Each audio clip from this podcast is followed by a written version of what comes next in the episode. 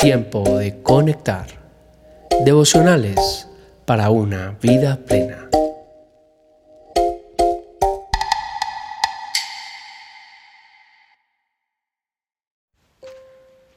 Tiempo de conectar. Enero 28. Dios no te condena, te extiende su misericordia. Uno de los atributos de Dios es la misericordia.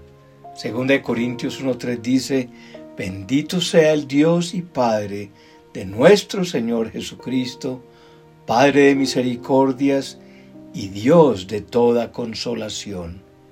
Misericordia es tener empatía, es identificarse con el sufrimiento de otra persona y realizar acciones de amor a favor de ella. Dios es, es ese buen samaritano que nos ve desmayados y atropellados en el camino y decide extendernos una mano para ayudarnos. Muchos pueden haberte visto pasando necesidad, pero pasan de largo y son indiferentes a tus problemas. Incluso familiares o amigos que ni se te han acercado cuando las cosas se ponen difíciles. Pero Dios te ama y quiere extender su misericordia te mira y te dice, yo confío en ti, tú vales la pena, moveré mi misericordia para ayudarte. Mi Dios, el mejor samaritano, se acercó cuando nadie se acercaba ni daba nada por mí. Vendó mis heridas y me restauró. Me puso en su cabalgadura y se echó encima mis cargas. Es por eso que cuando pasamos por un problema y experimentamos su misericordia, ya no solo es nuestro problema, sino también de Dios. Abre tus oídos a Él hoy, pues es un Dios lleno de misericordia. Nunca te va a dejar a tu suerte. Él te va a levantar y te va a restaurar. ¿Quién acusará a los escogidos de Dios, Dios es el que justifica. ¿Quién es el que condenará? Cristo es el que murió, más aún el que también resucitó, el que además está sentado a la diestra de Dios, el que también intercede por nosotros, dice Pablo en Romanos 8:33. ¿Quién te acusa? Dios nos hace libres para poder vivir esa vida abundante que tiene para nosotros. La culpa te angustia, es un autorreproche y un juicio severo contra uno mismo. Nos rebaja la autoestima y cuando vivimos con culpa no podemos tener una sana relación con Dios. La culpa es como el gas paralizante de Satanás, un arma con la que nos ataca para que no podamos cumplir el propósito de Dios en nuestras vidas. Dios quiere que acudamos a Él para confesar nuestros pecados y para recibir misericordia. Segunda de Reyes 13, 23 dice, Sin embargo, el Señor tuvo misericordia de ellos. Por causa del pacto que había hecho con Abraham, Isaac y Jacob, se compadeció de los israelitas y los preservó y hasta el día de hoy no ha querido destruirlos ni arrojarlos de su presencia. El Señor quiere que experimentemos un genuino arrepentimiento, que obre una acción correspondiente en nuestra vida para bendecirnos con su perdón, que invoquemos al mejor de los abogados, a su Hijo Jesús. Dios no quiere que la condenación o la culpa nos alejen de su presencia.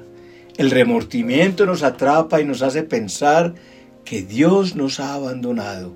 El remordimiento nos lleva a sumergirnos en nosotros mismos. La misericordia nos abraza y nos hace sentir amados por Dios.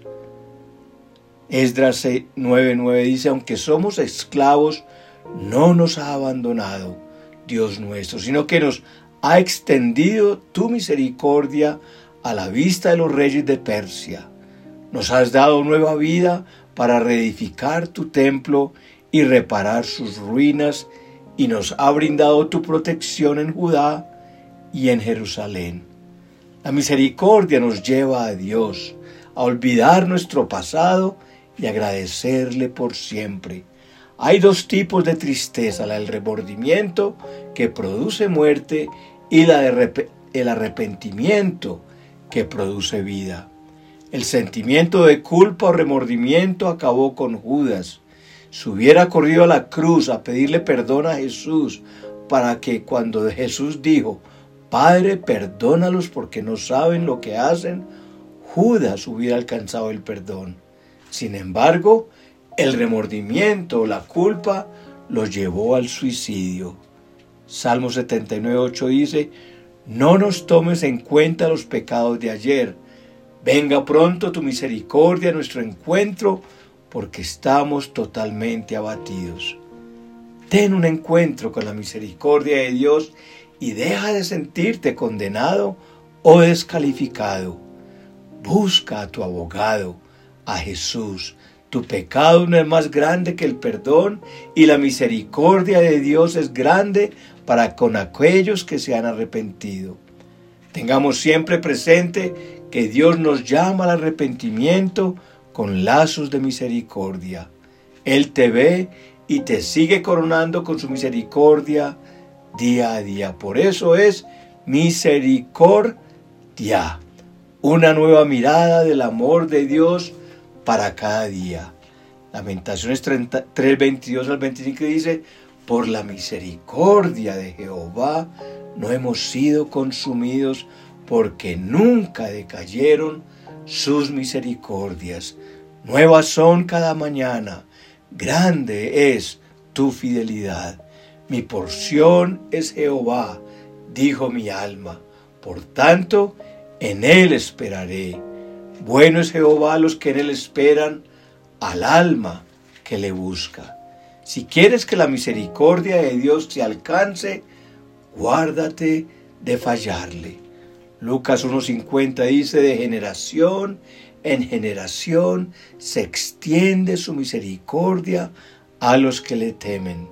El sentimiento de culpa siempre nos lleva al pasado y nos empantana y no nos permite avanzar. No podemos vivir mirando atrás cuando ponemos nuestras manos sobre el arado. Si miramos para atrás como la mujer de Lot, nos volvemos estatuas de sal. Experimenta la libertad que Dios ofrece por medio de su perdón, a pesar de que el camino por el que vamos es a veces empinado y resbaladizo. Si vas con una carga de culpa sobre tus espaldas, estás expuesto a tropezar y caer. Si le pides a Dios que su misericordia te libre de ese peso, te sentirás absolutamente libre. Párate firme sobre el arrepentimiento y experimenta cómo eres atraído a la misericordia de Dios día a día.